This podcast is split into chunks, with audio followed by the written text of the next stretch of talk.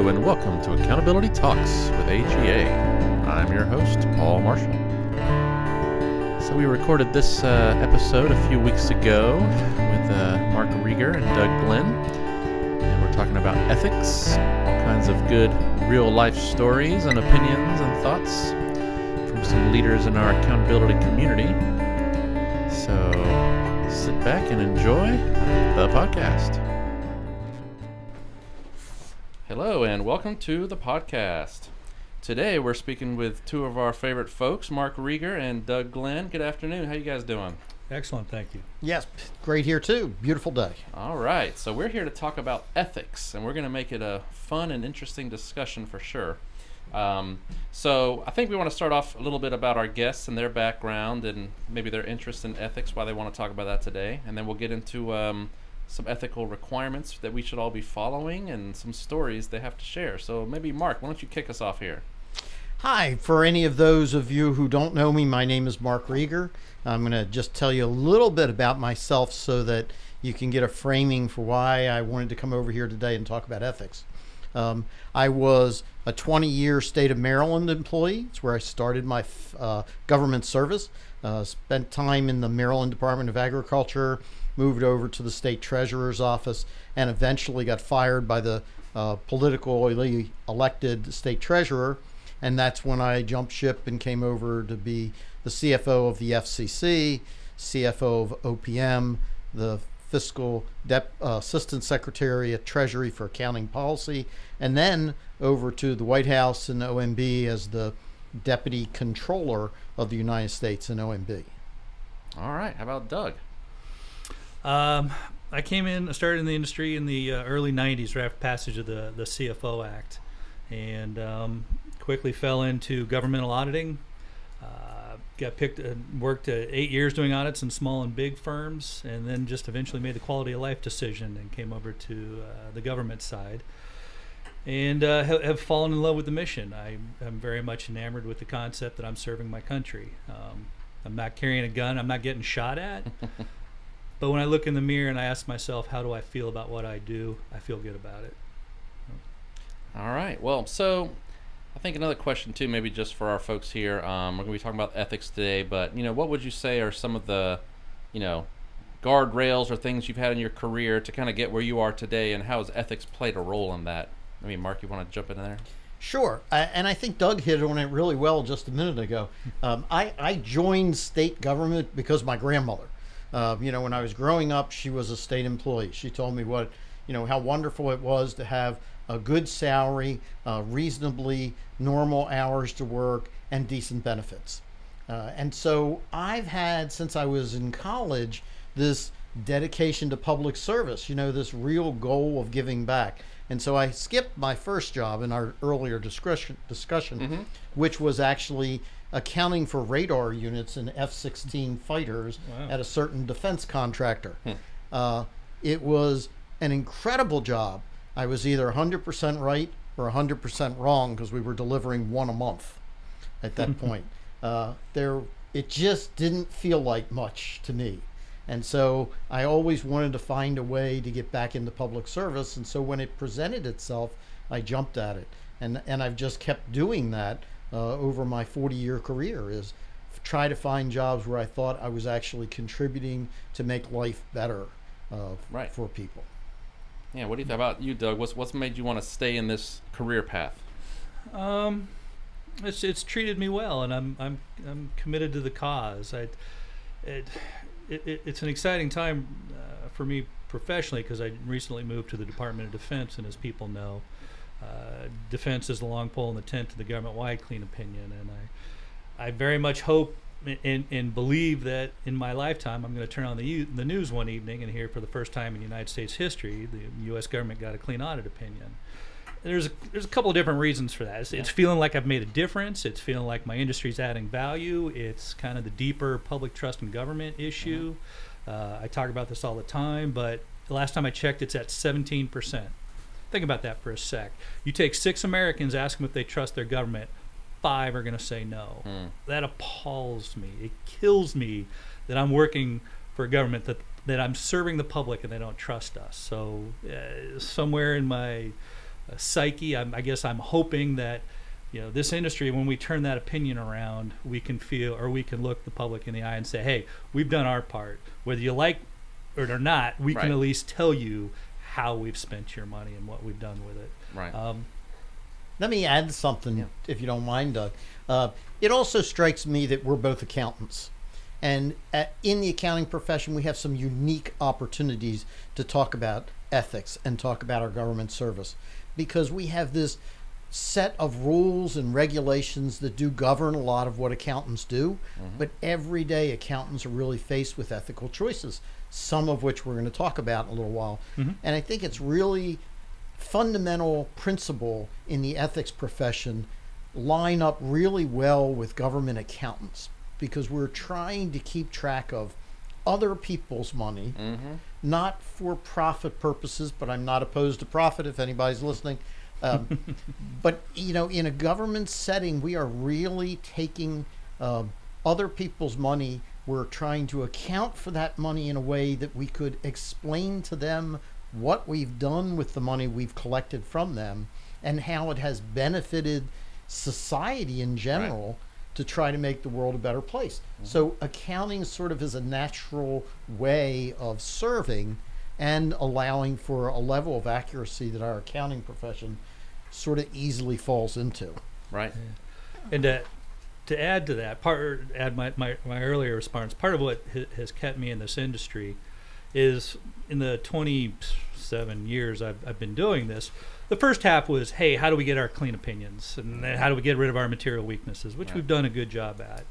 Uh, but the last half of my career, and a lot of this goes to not to suck up, but to Mark's leadership at at, the, at OMB and the CFO Council, is it was really, really neat being part of a group of people from different agencies, scratching our heads and saying, how do we add more value? Hmm. What can we do to cre- increase our influence? What can we do to, to serve the public better? How can we drive transparency and accountability? And just that really is a neat environment to be part of. Right. I mean, it seems like accountability, that term itself exudes ethical, right? I mean, that's the whole point. We want to properly show how we're using these funds, use them in a proper way. I mean, it's, that's ethics kind of in a nutshell and to me. Yeah, I have I have long surmised that our industry is probably I don't know how you measure transparency and comfort with transparency, but I would I would theorize that our industry is much more comfortable with transparency than a lot of other industries, and I attribute that to a couple different things. One, we're blessed with very detailed guidance. Mhm. We've got GASB standards, FASB standards, and of, of mo- utmost priority for us on the federal side, FAS, FASAB standards. Um, Treasury Financial Manual. Uh, Mm-hmm. so we know how to account for stuff. It's in Right. there, and as long as we're following that, we know we're good. And the other side is we're audited every year. Oh, We are used to people looking over our shoulders and saying, "What did you do? How did you do it? Why did you do it that way?" Right. So we're used to people looking at our stuff. So yeah, I, I, I think we are probably better positioned inherently to embrace transparency. And the cool part about the federal auditing and, and government auditing over accountants in general is it's the same accountants. Yeah. You know, it's the same accountants who account for things in relationship to rules that we've established ourselves as those folks who take a turn on the other side of the accounting arm, which is to audit the information being collected. So it, we do such a cool job of policing ourselves and policing our own industry towards accuracy. Um, I'm, I'm stuck with a Martin Luther King oath uh, quote, and for any of those listening, know that I'm not going to be able to talk for more than five minutes without a quote. Um, this one actually came from Martin Luther King, who says, "The time is always right to do the right thing," and that's the way I like to think Hmm. Yeah, about like that. accounting, accounting, and especially accounting and government. We're challenged constantly to do the right thing, but not against some moral compass. Well, yes, but also against a set of written rules that are pretty easy to follow. Right. We could go through some of that if you're. Well, I, I was going to say, why don't we segue into what are those rules we need to be following? So here's where we get a little boring. So anybody who wants to go get a cup of coffee, uh, we'll be here when you come back. Well, that Let wouldn't me- be ethical, though. Oh, oh no, no, because you're you're listening to this. But we are going to weave in ethical dilemmas that we've experienced, so that's always interesting. That's right. So we'll go through a couple quick uh, concepts here, just uh, ethics and governmental accounting, and talk about um, strategical ethical considerations and what are some of the basic elements of ethical considerations and protection of the public trust. So the AICPA has a core set of core uh, principles about ethics, and they consist of things like a pr- principle and consistency in financial reporting. Um, apply those principles regularly when you're doing financial statements or any accounting. Uh, a principle of permanent methods, consistent procedures and practices. A principle of non compensation. So if you're generating financial information, um, you don't get compensated for generating the favorable financial information. You get gener- you get paid for generating the right financial information. Uh, a principle of prudence in all reporting, which is factual, reasonable, and non-speculative. Hey, Doug, we ought to think about that when we start doing those projection financial statements. uh, a principle of regularity, which means you have to generate those statements on some basis, you know, and regularly on that same basis. Couple more. Sincerity. It means a principle of basic honesty and accuracy. Good faith. Everybody involved in the sincerity process has to has to agree to be honest and act in behalf of the process, not in their own good. Uh, three more. Materiality. A general genuine concept of what things are material in what you're putting together. A concept of continuity, uh, which is most important when you talk about asset valuation. Think about the assets the government has. You have to make an assumption that the government's going to be there, Continue, and yeah. and so Mhm. those assets have value. And then something called periodicity, and it's a commonly acceptable reporting period. I'm going to keep going for a sec here, guys. All right, go for it. And because AGA has some ethical standards that they've issued out there, ethical principles, these kind of mirror the AICPA's, but give me a minute and we'll talk about these, which is integrity. That's that straightforwardness and honesty that has to go into all your financial accumulations, whether it be the accumulation of the information or the pre- presentation of the information. Objectivity, and to that AGA talks about fairness, lack of prejudice or bias, no conflicts of interest. Uh, professional competence and due care. AGA leans into that one a lot because there's a lot of changes in accounting rules. You know, we like to think of it as a stable base of concepts. Unfortunately, that darn FASAB keeps coming up with no new rules. I, I sat on FASAB for eight years, so I can get away with that for a little while. Um, there's a concept in AGAs of confidentiality. And what this one's really about is information that you collect, which may be personal financial information, should be used only for the purpose that you're collecting it and for only held for the time you need it to do that. So there's an interesting concept about Well, that one's had a huge impact on the industry since the uh, the data breach. I mean, Mm. I don't have the numbers, but if you look at the number of significant deficiencies and material weaknesses that popped up in everybody's audit reports after that OPM data breach, still to this day we are very closely looking at how we control and our, our, the, the sensitive information in our systems. So one more piece, and that's the AGA Code of Professional Conduct. Mhm. And oddly, it starts with obey the law. you know, i we are government accountants, so first and foremost, you should know the law you're obeying, how you conduct yourself, uh, how you use confidential information. So that same question comes up again, Doug. A standard of conduct. And in this one, it's actually about what government do you represent when you do this? What company might you represent? How does your company look for your actions and your representations? Uh, perform your duties with the highest degree of professional care. Render opinions. Exercise diligence, objectivity, and honesty. And then the last one is avoid any activity to appear improper. So between the AICPA and AGA, I think they pretty much cover the waterfront of do good, don't do wrong. So let me ask you a question, because I was just thinking while you were going over all those, private sector and then government. You know, when I think private sector, unethical activities with reporting, it's pretty obvious. You know, these are profit-making enterprises. They want to show their profits, the cash flows, and they might mess with those numbers a little bit. And there's huge bonuses that ride on Absolutely. those numbers. And even their auditors, well, they're incentivized to give them a good audit so that they can continue to do keep good. coming back. I mean, what would be the government equivalent? I don't know if that's the same motivation, right? I don't think as- there is. In fact, I was just thinking that we're we're blessed with a very low incentive to Yeah. commit uh, unethical behavior.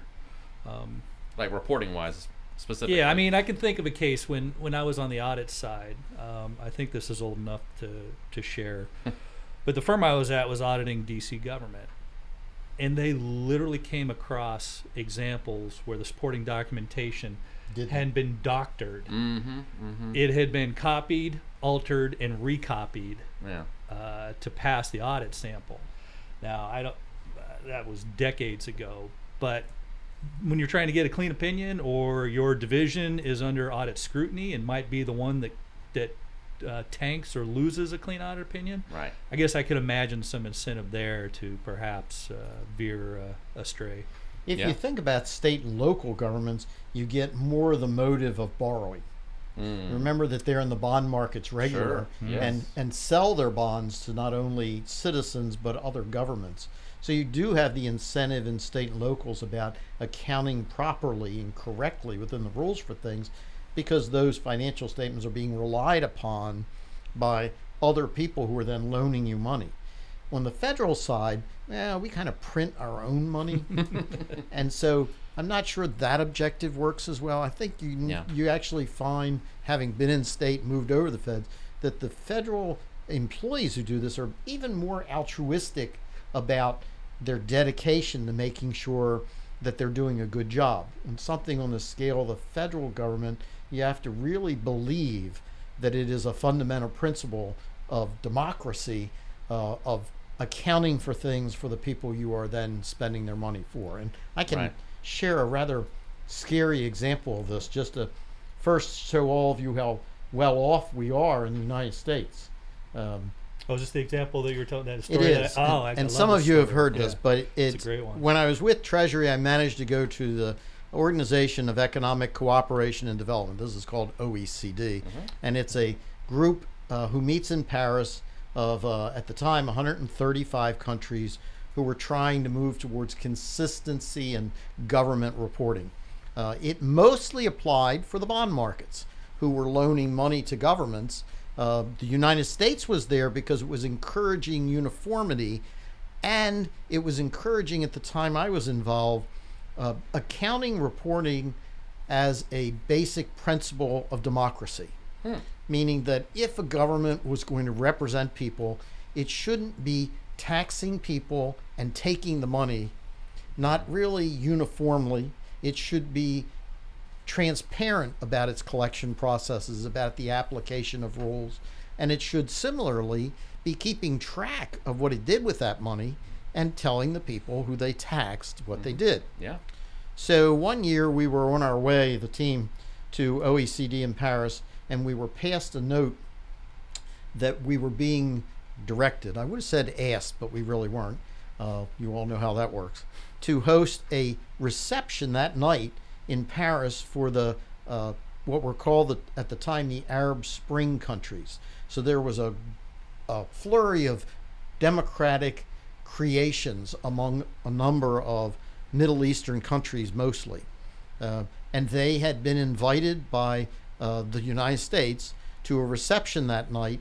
Uh, was just in a giant conference room. There were no uh, uh, lavish facilities. Sorry, uh, with a number of governments who were already doing financial reporting. So us, France, Germany, uh, United Kingdom, just to talk about the principles of accounting in a democracy and how important that was. And we had a great conversation. Uh, they were very interested. They asked us a lot of questions. We explained to them that in the United States, at least, we thought it was a basic premise that our government supported us, ensuring that we were doing everything we could to get clean opinions because they wanted that assurance to the people that the agencies were tracking things adequately and correctly. The hard part of the story was year two.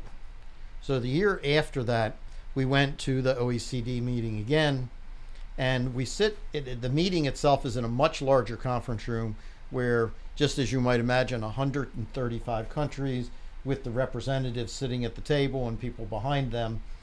And I, I never did figure out how we sat wherever we sat, but two seats down was one of these Arab Spring countries. I don't speak a lot of other languages, but the representative leaned over and in broken English said, I need to speak with you privately. Hmm. Well, you can't speak to other governments privately. So we got a hold of the State Department. They, Oh, right. they set up a meeting. And here's her story. She had come the year before, she and her boss, and they had listened to us all talk about how important accounting against standards was and why it was incumbent upon a government trying to represent its citizens to forthfully express where they got the money and how they used the money. And she told the story of a government takeover by a, a group and their uh, issuance of financial statements. And that next day, a insurgent member came in, asked who was in charge of the accounting operation, walked up and asked that person if, in fact, they had published these accounting records showing people how much money had come in and what the government had done with that money. And the gentleman stood up and said he did. That was his job. They then killed him right in front of his entire staff and said that nobody would release any information without having cleared it through them. Hmm. I've heard a lot of horror stories, uh, but I've never heard of anybody in this country threatening an accountant with their life or demonstrating such a threat by killing them in front of their staff. Um, we we left the meeting not long after that, uh, having tried to counsel her the best we could, and the State Department then got involved with the whole process. But it was a start and startling reality that we're blessed to never have faced those kind of pressures in the United States. Accounting ethics is sort of an accepted term here.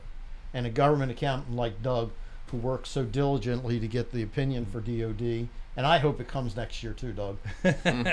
um, you know, regardless of when it comes, people work every day to account for things properly in our governments, be they local, state, or federal.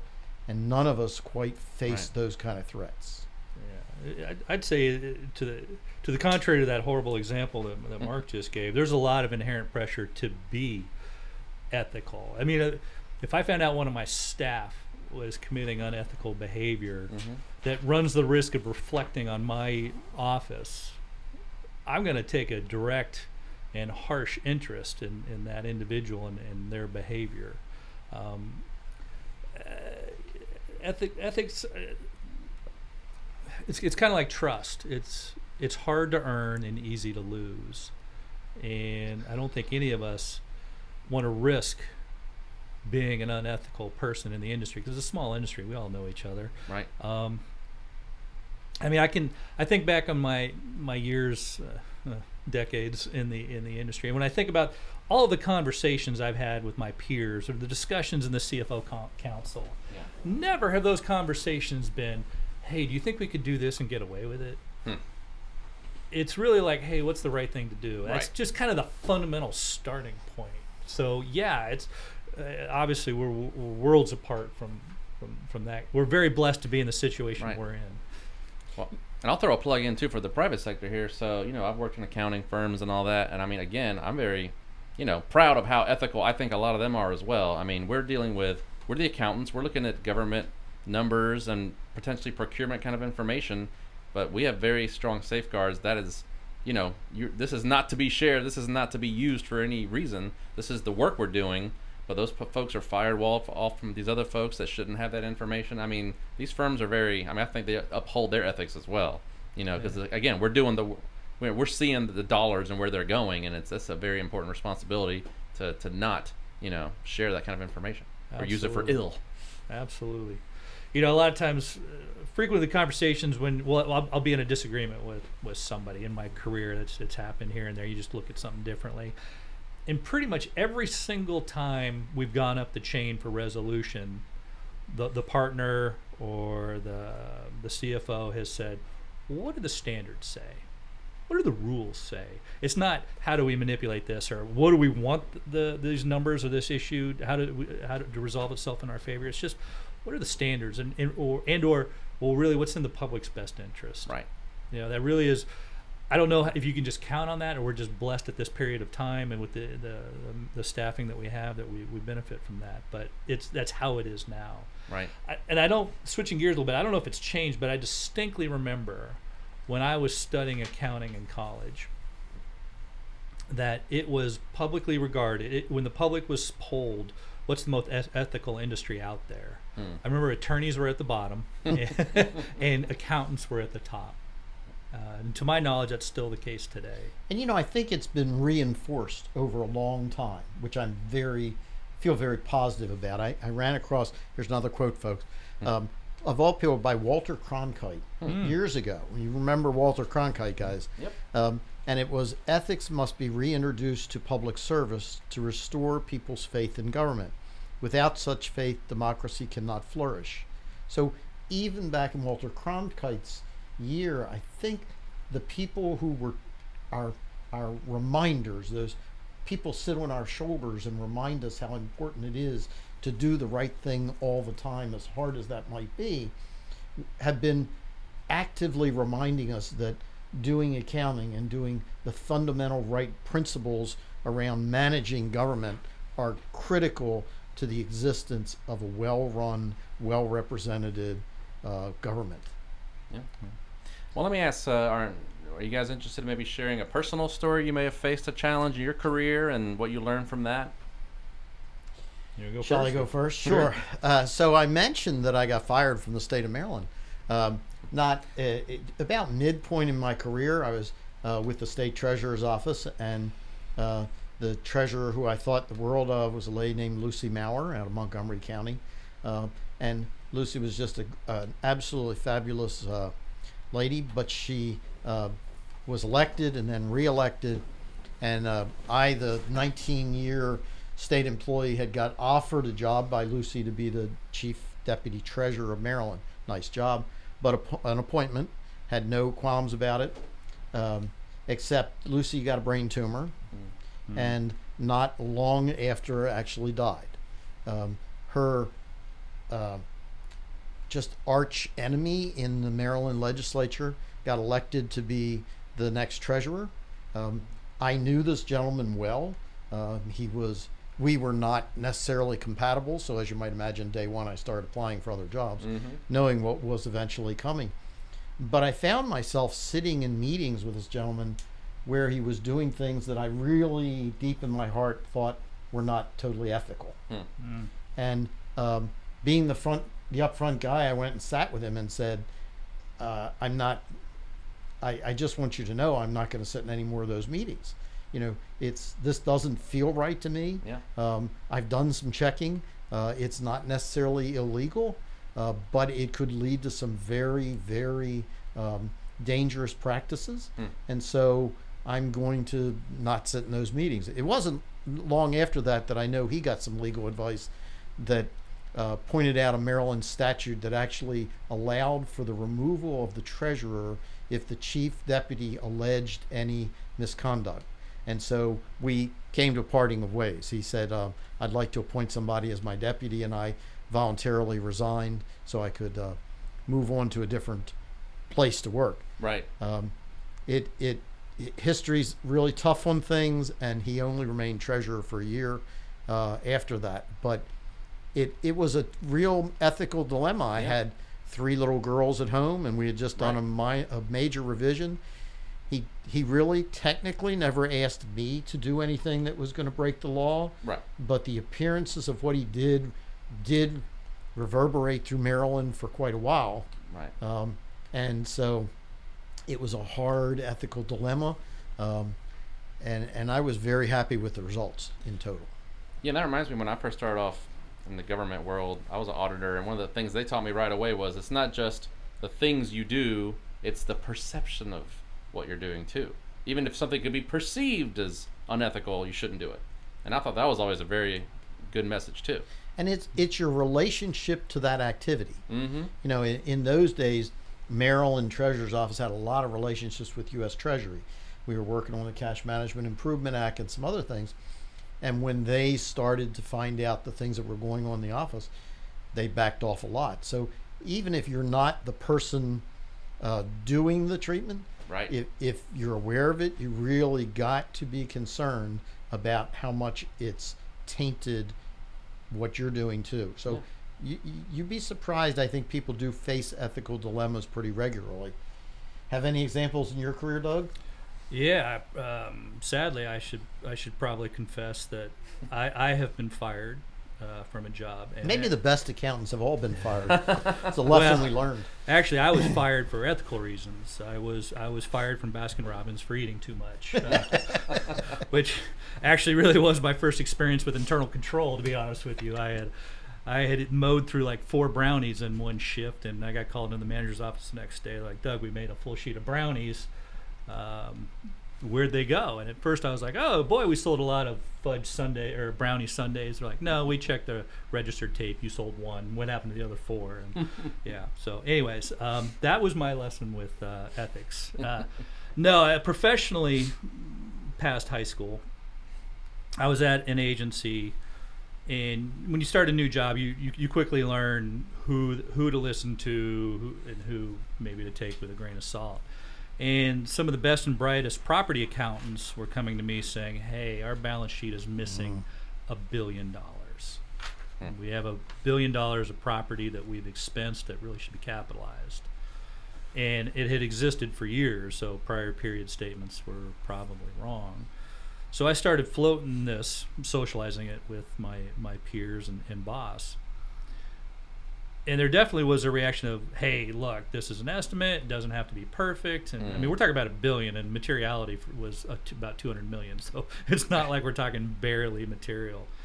And it ultimately it, it culminated in a meeting in a room with all of my peers and boss, and all of them clearly trying to persuade me, "Don't raise this with the auditors." Mm-hmm. and I'm outnumbered.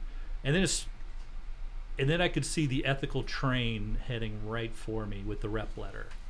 How am I going to sign a rep? If I don't mention this to the auditors, how am I going to sign that rep letter? Am I- Yeah. Believing that a billion dollars is missing. Now I got I got an out on that one. Um, another job came up that I took, and I was able to leave before that rep letter train rolled right over me.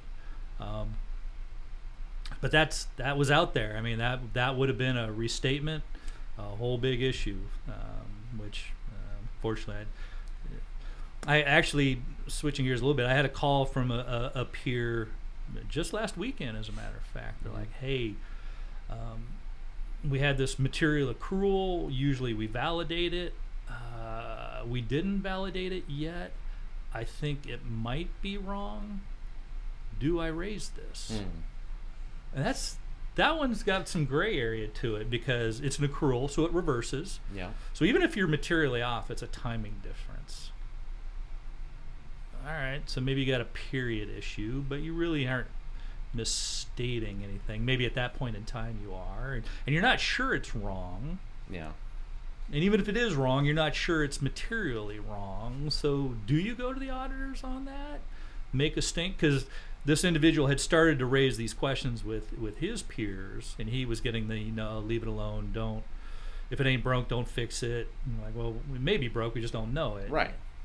And I don't, I don't, I don't know how that one's going to shake out. But that was a recent example that because they they were have a, a subsequent events uh, disclosure Sure. they were he was uh, wrestling with.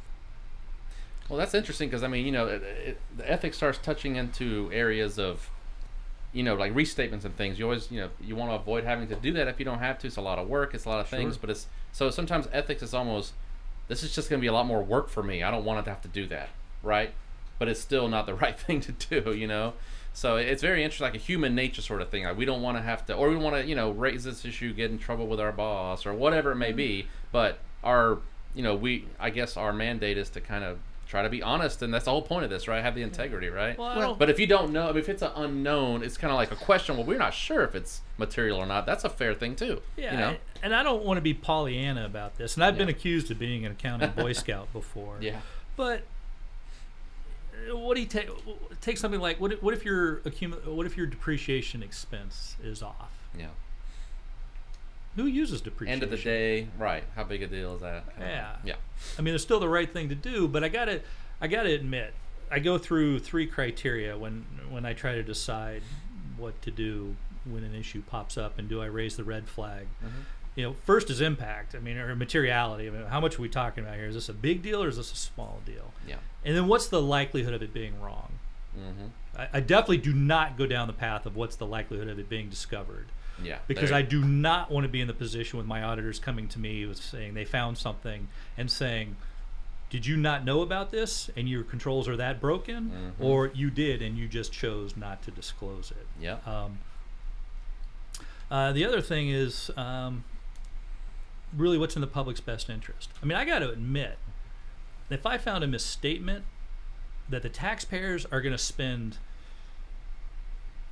thousands and thousands, say millions of dollars, fixing a number that nobody uses, I got to admit, I might question that. Is the public really best served by spending millions to correct a number that nobody uses? And there are some answer and guidance on some of this. You know, there there is history by people who have written things. Um, pick up any agency's uh, audited financial statements, and you will find explanations of things. You know, it, it's a lot of times could be that somebody wants to express something one way, you feel real strongly about it going another way, but in reality, it doesn't matter how you do it as long as you explain it Mhm. so that the reader has a concept about how you did. So many times you Yeah. can resolve ethical dilemmas with just being forthright and transparent about what it is. Good Um, point. You know, it's it's you, you have to think. Let me just add a couple. Of, you you have to think about, for instance, all accounting activities. It, when you're an accountant in a federal agency or in a state government, you know, and you're working in the accounting field, you may have responsibility for pieces of things because it's a large organization. But you know, have you accounted for everything that's going to affect your piece? Um, is is there an accuracy? You were just talking about materiality. Materiality is always a question, but you can't hide a, a lot of sins by jumping materiality levels. You know, it it mm-hmm. it is a concept that if the federal government ever gets to do a single set of financials for the entire federal government, that we will hide a myriad of sins mm. because Oh, sure. large dollar value items simply drop away in Yeah. comparison. And so some of the concept is that you really do need to do them on an agency by agency basis just to be transparent and reasonably accurate to somebody that might look at it. Um, think about timeliness. I know DoD is very challenged to get to issuing statements, but you're also challenged because the rest of the community over time has tried to back up the issuance of that timing. And that adds a whole level of complication to life tremendously bad. I, many agencies I've helped over the years could get to a clean opinion if they just issued another 30 days later. Hmm. Well, do you break the law saying when you have to issue so that you could issue a clean opinion and have more accurate information? Or are you better off issuing and reissuing, which is a very expensive proposition? So, Mhm. you know, lots of things go into these ethical dilemmas. And, and I, I guess it's going to boil down to, in most cases, tell the story accurately. Whatever you are doing, make sure that somebody looking at the report that you're going to issue has a reasonably full story. You know, if something's weird. What do you? Yeah. wh- Where, had you have these dilemmas like every day, Doug? I don't. Well, I they're don't, not uh, necessarily ethical. I They're just uh, certainly there, there's issues. I mean, I you know I, I started off talking about what, what what's kept me in the industry and, and serving my country, and you know when I think a lot of people are in, are, are in this because they uh, enjoy serving their country, and, and with that kind of a mindset, you really don't. There's really not. A, you, uh, it's hard for me to reconcile unethical behavior and wanting to serve your country. Mhm. So. For me, uh, there, you're right. There's a whole different myriad of factors that, that could be be in play, but at the end of the day, what's going to allow me to best look in the mirror and feel good about what I've chosen? Right. Well, speaking of the end of the day, it's almost the end of the podcast, so I think Mark wanted to wrap us up with some closing thoughts here. I, I do, and I'm, I do these so that you guys can both contribute. I want to remind every federal employee out there that you take the following oath of office when you take that job. I do solemnly swear or affirm that I will support and defend the Constitution of the United States against all enemies, foreign and domestic, and that I will build, bear true and faith, true faith and allegiance to the same. That I take this obligation freely, without any mental reservation or purpose of evasion, and that I will do well and faithful discharge the duties of the office in which I am about to enter. So help me God. We all take that oath because it is a fundamental principle that the job for which you're hired, you're going to do to the best ability you can. Um, at the end of the day, I think if you're a, a, government accountant, you have two bosses, right? You have the person who you work for, and you have the citizens who are funding your government. Um, your job is to make sure that you're accounting for things in accordance with whatever standards, whatever rules, whatever obligations exist. Um, make sure you know those rules. It, AGA does a great job of helping us all with that continuing education, but a lot of times we find that we're just faced with criteria and really don't know the answer to the question, or a rule has changed. There's a fundamental principle going on here, guys, that if we're going to be responsible for accounting for something, we have to know what rules apply.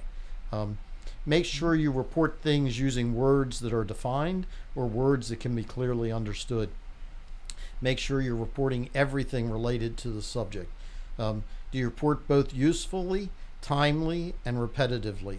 Make sure taxpayers can rely on the reports you're issuing and make sure the users can rely on you. And, and the last quote from me is one by Ronald Reagan. Um, we must reject the idea that every time a law is broken, society is guilty rather than the lawbreaker. It is time to restore the American precept that each individual is accountable for his own actions. Our actions are to account for the receipts, the disbursements, all the financial transactions of our government. Um, let's not blame anybody else. Let's do that ourselves to the best of our abilities.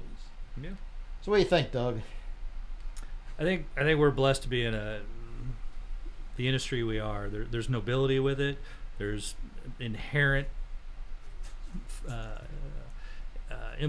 motivations to be ethical. It's, it's it's it's easy to be ethical in this industry, and there's a general consensus it's the right thing to do. All right. Well, with that, Mark and Doug, thanks again for joining us, and uh, I think we all learned a lot today, and appreciate it. Thanks. Hopefully, we'll see you guys again soon. Yes. Thank you. Thanks, Paul. That's our show. Thanks for tuning in. We're going to try to keep these coming for you. We'll be able to do some remote over the phone podcasts while we're quarantined at home for now. And uh, hopefully, we'll keep some interesting information coming your way. As usual, all the podcasts are on agacgfm.org and iTunes and all the Google Play, all those fun places. So